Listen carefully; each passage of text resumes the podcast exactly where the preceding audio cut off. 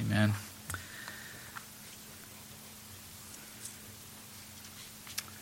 Well, we are continuing our, our sermon series in Second Thessalonians.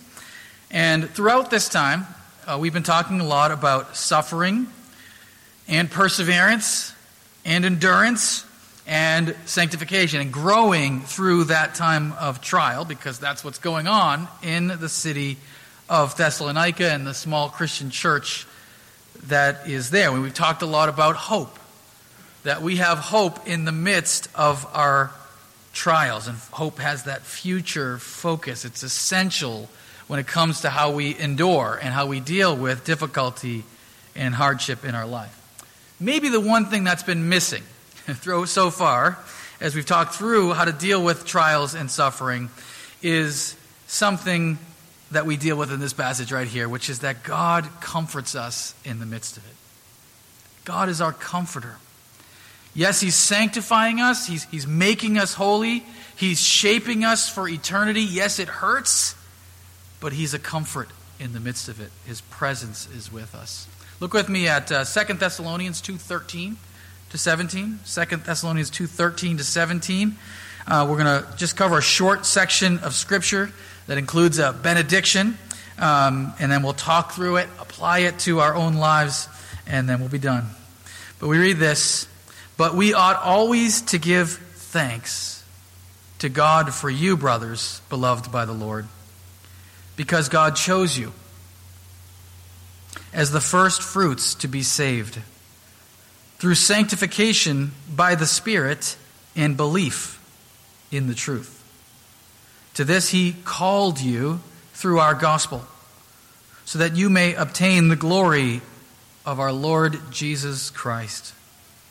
So then, brothers, stand firm and hold to the traditions that you were taught by us, either by our spoken word or by our letter.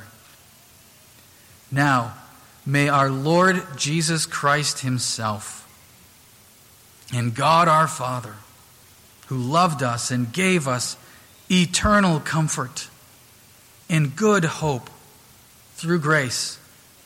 Comfort your hearts and establish them in every good work and word. This is the word of the Lord. This is such a necessary part of the Christian life. It's not just that we endure trials, it's not just that we have hope at the end, but God is a comfort to us in the midst of it. So this is where we're going. Be comforted because of who we are. Verses 13 to 15. Be comforted because of who we are. Be comforted by where we're going. 16 to 17. And then that very last part of verse 17. Be comforted as we are sanctified by God. Uh, so, first, be comforted because of who we are. Paul here reminds the Christians who they are. And in doing so, he's reminding us, eh, those who have faith in Christ here today, who we are. He starts off by saying, We give thanks. Actually, he said that a number of times, right? But they are just so thankful. He's just saying, I'm always giving thanks for you. We are always giving thanks for you. The missionary team that did that ministry in the city of Thessalonica, they preached the gospel, were eventually chased out of town, started a church there. Here it is, let's say a year later or whatever it is, and he's writing them letters and seeing that their church is still standing firm in the midst of all the suffering and hardship and persecution. One of the hardest places, probably in the ancient world here, to be a Christian was Thessalonica. One of the greatest opposition Paul faced in his whole missionary journeys was in this city. And he just says, We're just always thanking God for you. but then he says, He calls them here, brothers beloved by the Lord. Describes them as those who are loved by God. Uh, it's, it's one thing, so if you're the one who does the loving, you are the lover. if you are the one who receives the love, you are the beloved. And he's calling them, yes, those who love God, certainly, but those who are loved by God. And so often a term that's used for a bride. As we see in Song of Songs, for example, the beloved. He's reminding the Christians that you are God's girl. You're his bride. Uh, that's sort of consistent teaching throughout Scripture that his people are like his bride to be, and he loves you. You may not feel that way. You're going through a lot of suffering and trials and hardship, but trust me, that's who you are in Christ. You are loved by God. He continues, though, more than that. He says, and because God chose you, they are chosen by God. They are selected by God towards what? To being the first fruits of those who are saved. Uh, think about that, that in the whole world, there's not many Christians at this time. This is the first century still. Um, they're the very, very first Christians in the city of Thessalonica. They're among the very first Christians in the entire world. And throughout church history, how many Christians have there been? A billion, two billion, who, know, three billion, who knows? Um, they're among the very first. They are special, unique. They are chosen by God. He continues not only that, through sanctification by the Spirit and belief in the truth. We'll talk more about that in a bit. But they are then called by God. Verse 14 To this he called you through the gospel. So, what's the gospel? It's the good news that Christ has come. The Christ, as we celebrate during the whole Lent season, as we particularly focus on, Jesus, the Son of God, came in the flesh, lived a sinless and perfect life, died on the cross as a sacrifice for sinners in our place, as a substitution for us, paying the penalty for sin, rose in triumph over death in the resurrection, and all those who are united to him will one day rise with him. That's the gospel, and God called them through this gospel. The day came when they heard this message actually preached to them, and they believed. And their sanctification, the fact that they are growing in holiness in the midst of trials, is actually evidence of the fact that they're called. So then, stand firm, he says. Uh, to stand firm, to persevere. He says, hold to the traditions that were given to you, whether through a preached message, so through a sermon, or through a written, through these letters, which is what we have today in the scriptures. We actually have recordings of their, some of their sermons in the book of Acts, and then we have the written word here. Hold to the Bible is basically what he's getting at. Why is he doing this? Why is he reminding them of the blessings of the Christian life? He doesn't use the word comfort in this first paragraph, he uses it in the second, but that's a way of comforting them, to, to give them hope and strength as they face hard times. That the blessings of the Christian life stack up. Just a reminder again, you're loved.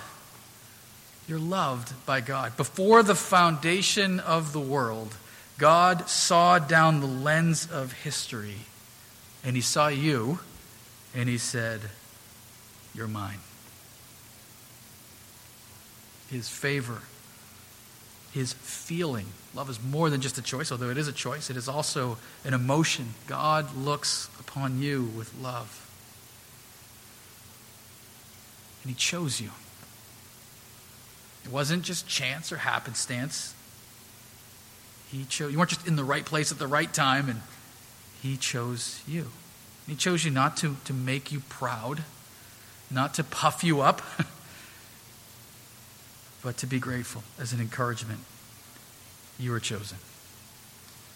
I was thinking, you could give us numerous different examples of this or illustrations, but I was thinking of a, a wedding ring or a, an engagement ring, right? So when you go and you pick out uh, a ring that you're going to, like for, for, for a young man who's going to ask someone to marry, ask a woman to marry him, what does he got to do? He's got to go and pick out the ring. And when he looks at all the different types and what kind of ring should I choose, and then he finally chooses one and said, This is the one. This is the one that's going to be on my beloved's finger for the rest of our lives, Lord willing. And it's going to mark out the fact that this person is mine.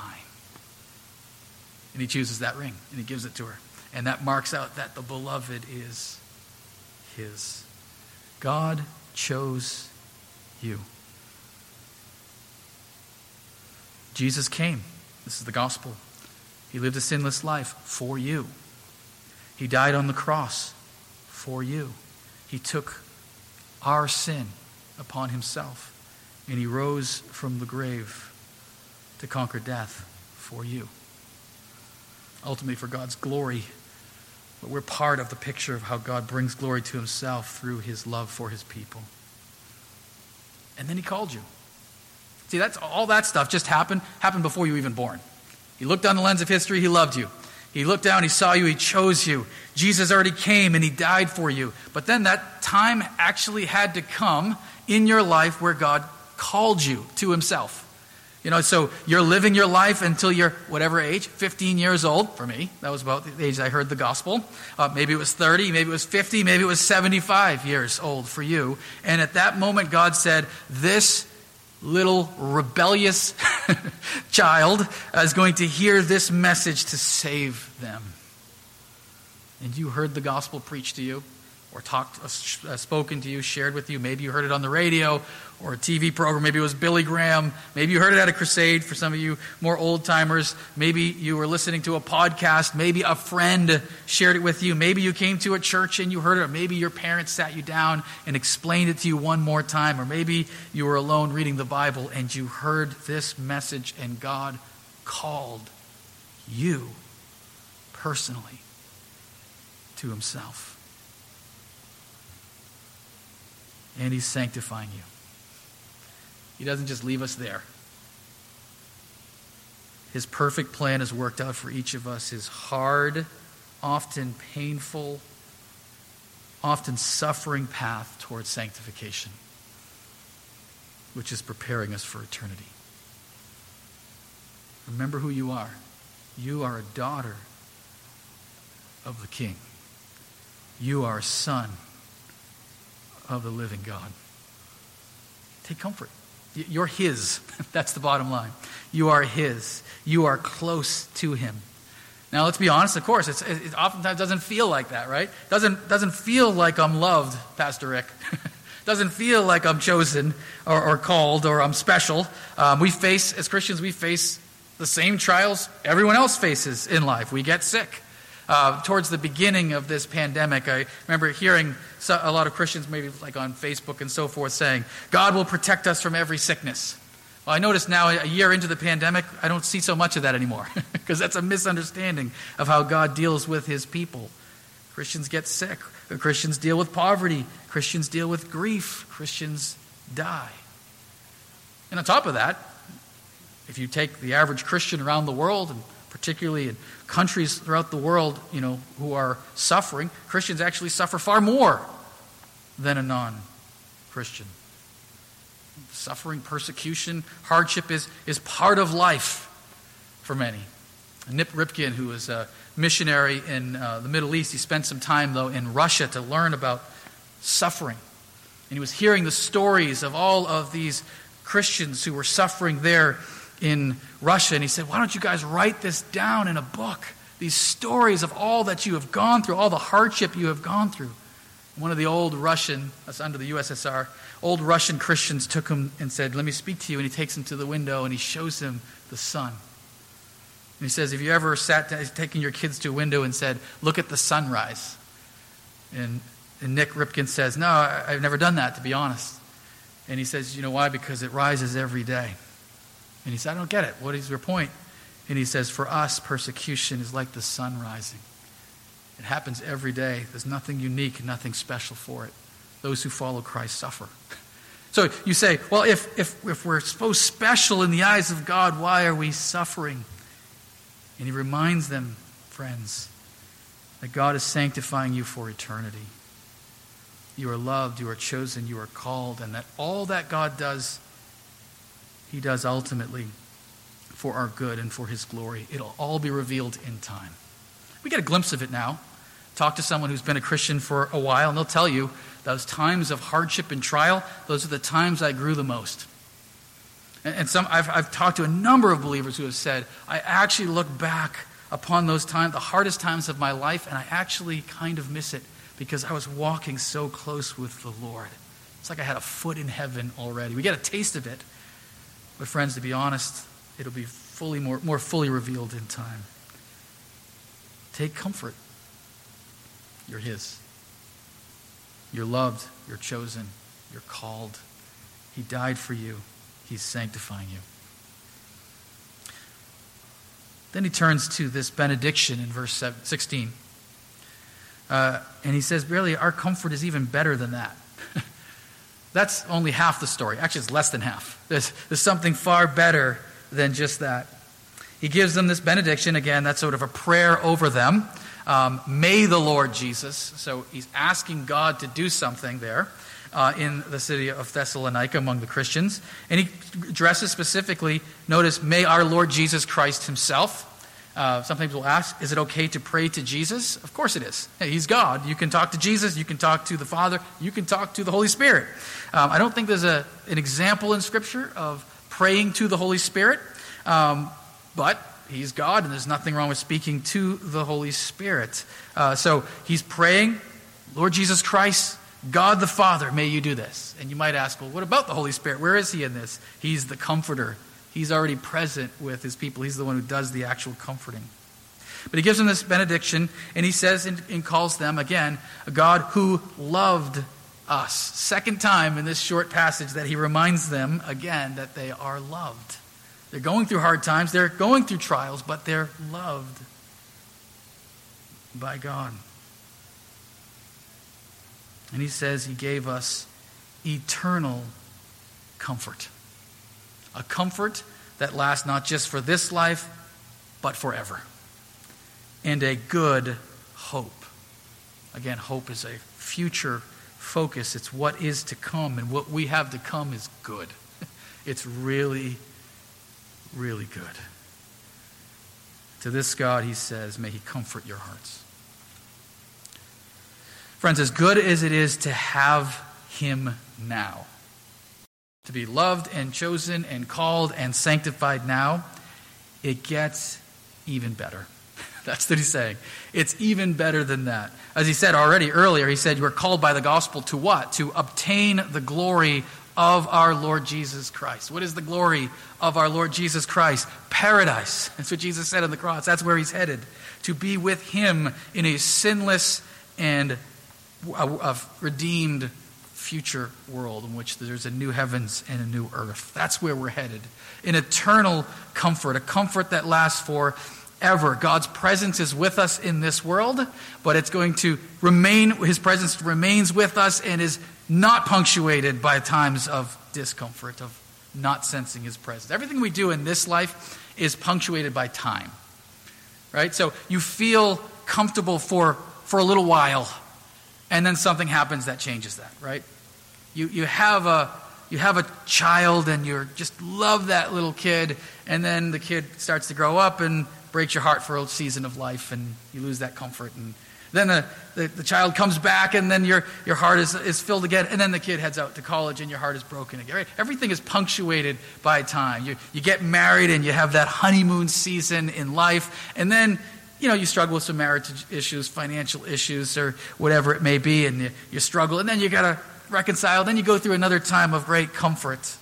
Same thing happens in our relationship with God, right? We, we sense His presence, we feel comforted by the fact that He's with us, and then we go through a season that maybe He feels distant, and our hearts are broken, and we struggle. Everything in this world is punctuated by time, but He speaks here about an eternal comfort, a comfort that comes and doesn't go away for all eternity.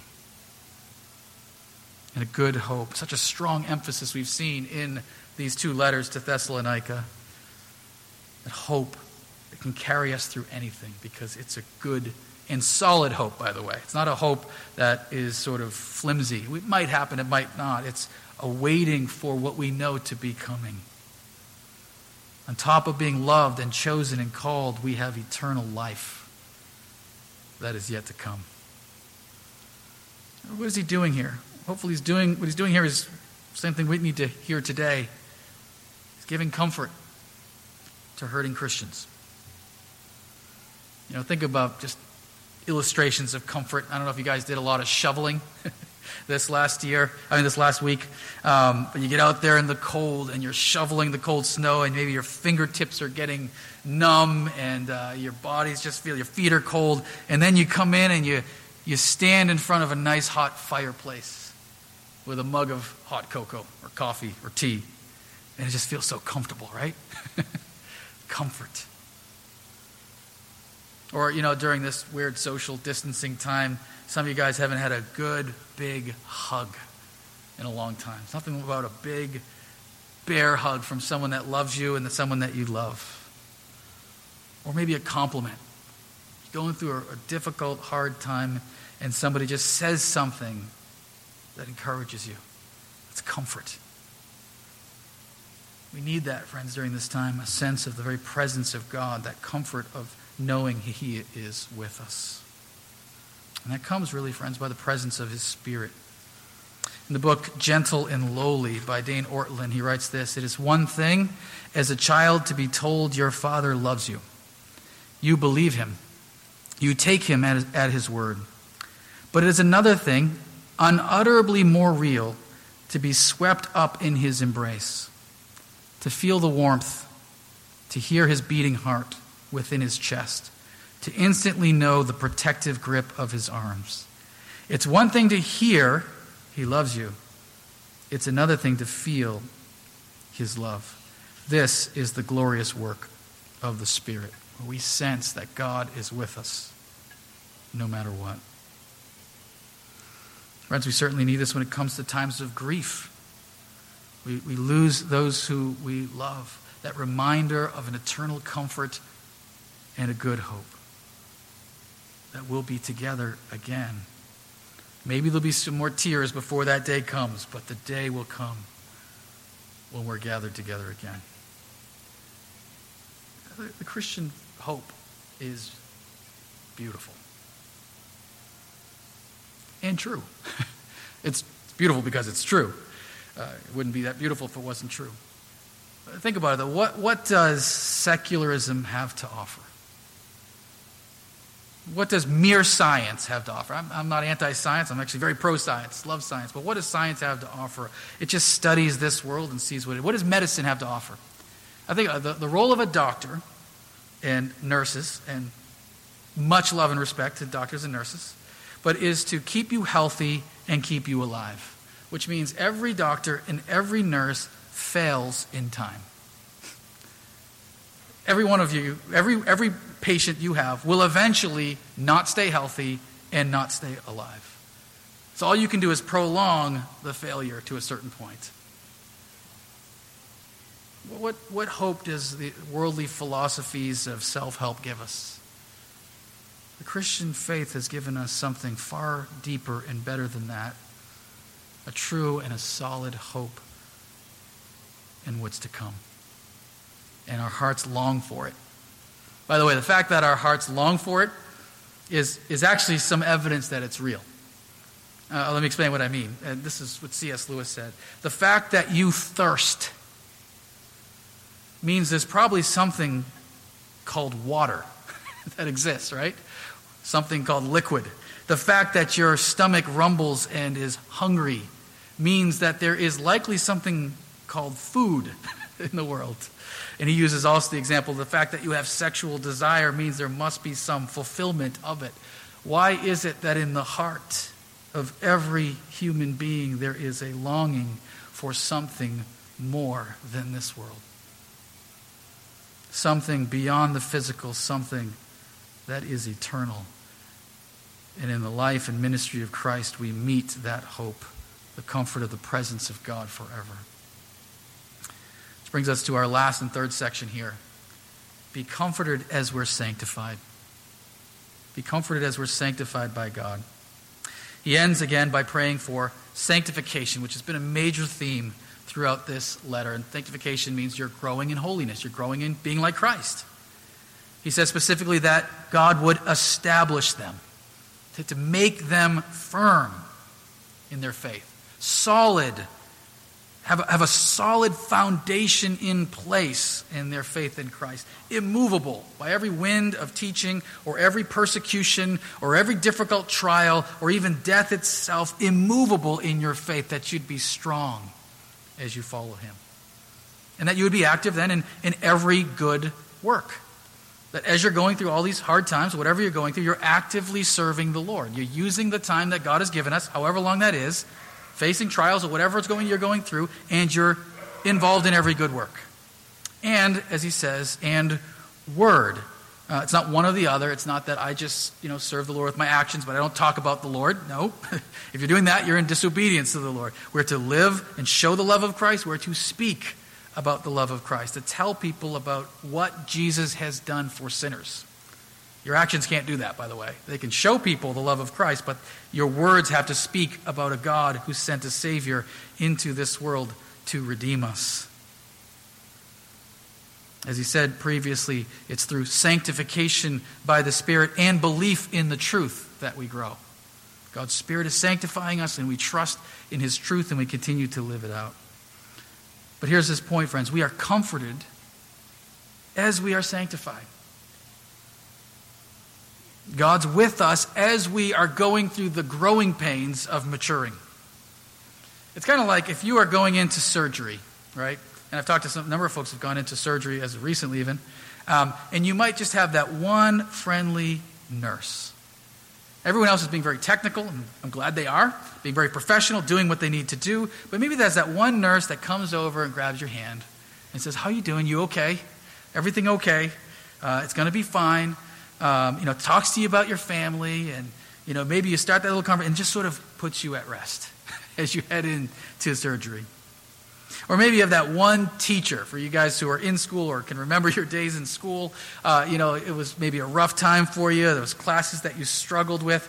Chemistry for me, by the way, um, tough class. But you have that one teacher who actually seems to care about you as a student and goes out of their way to spend additional time to encourage you and care for you. Or that one coach. you know, maybe you're not you're not sure if you're any good at this sport, but that one coach that believes in you and he stays after for batting practice and gives you some additional tips and helps you get better. You're comforted as you're going through a process of growth. God is with us as we grow. Even better than those examples, He is the loving Father who holds us in His hands. and says to us, I know it hurts. I know your broken heart hurts. I know your chronic pain is difficult. I know you're struggling at work. I know those failed relationships leave an open wound.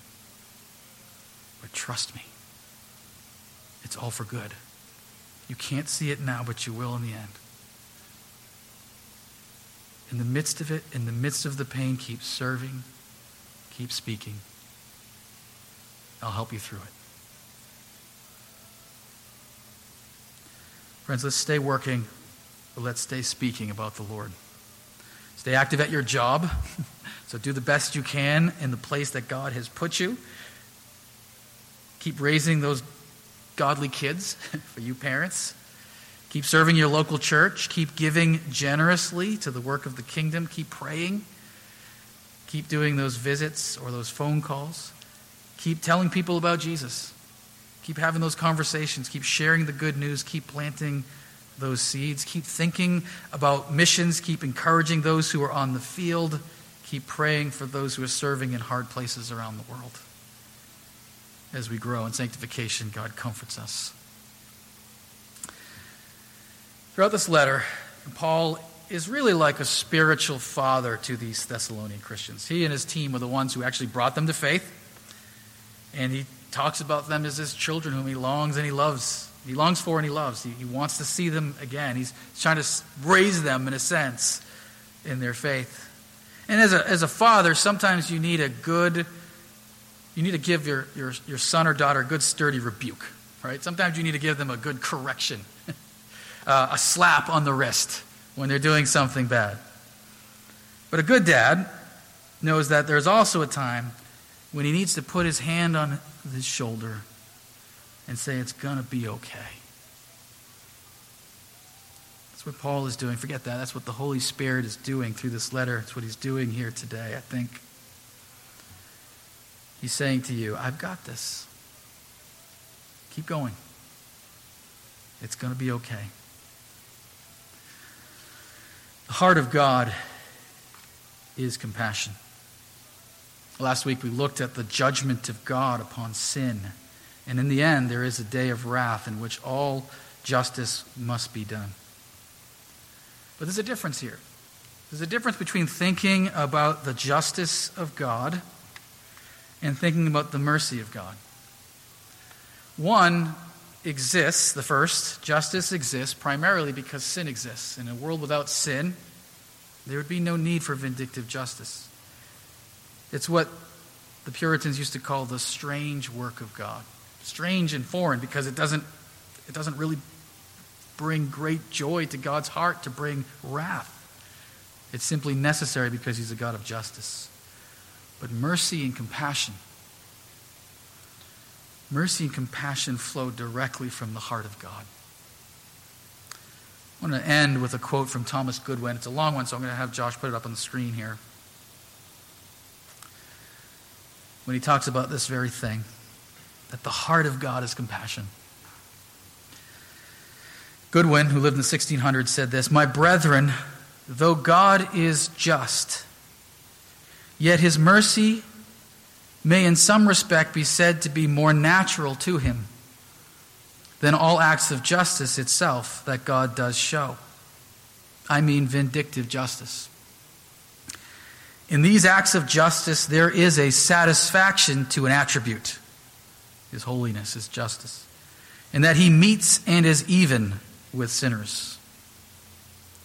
Yet there is a kind of violence done to Himself in it. The Scripture so expresses it. There is something in it that is contrary to him. I desire not the death of a sinner. That is, I delight not simply in it for pleasure's sake. When he exercises acts of justice, it is for a higher end. It is not simply for the thing itself. There is always something in his heart against it.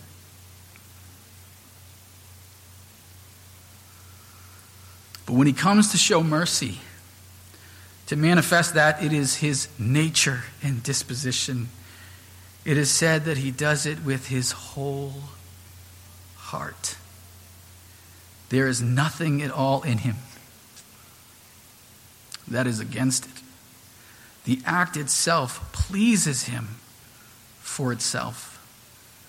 There is no reluctance in him. He is a God of mercy and compassion. Pray with me. Gracious Father, thank you so much for your word and the reminder of the God of comfort who is with us. So many people, Lord, in our congregation are grieving. They've lost someone dear to them that they love. So many in our congregation are struggling with some form of sickness physically.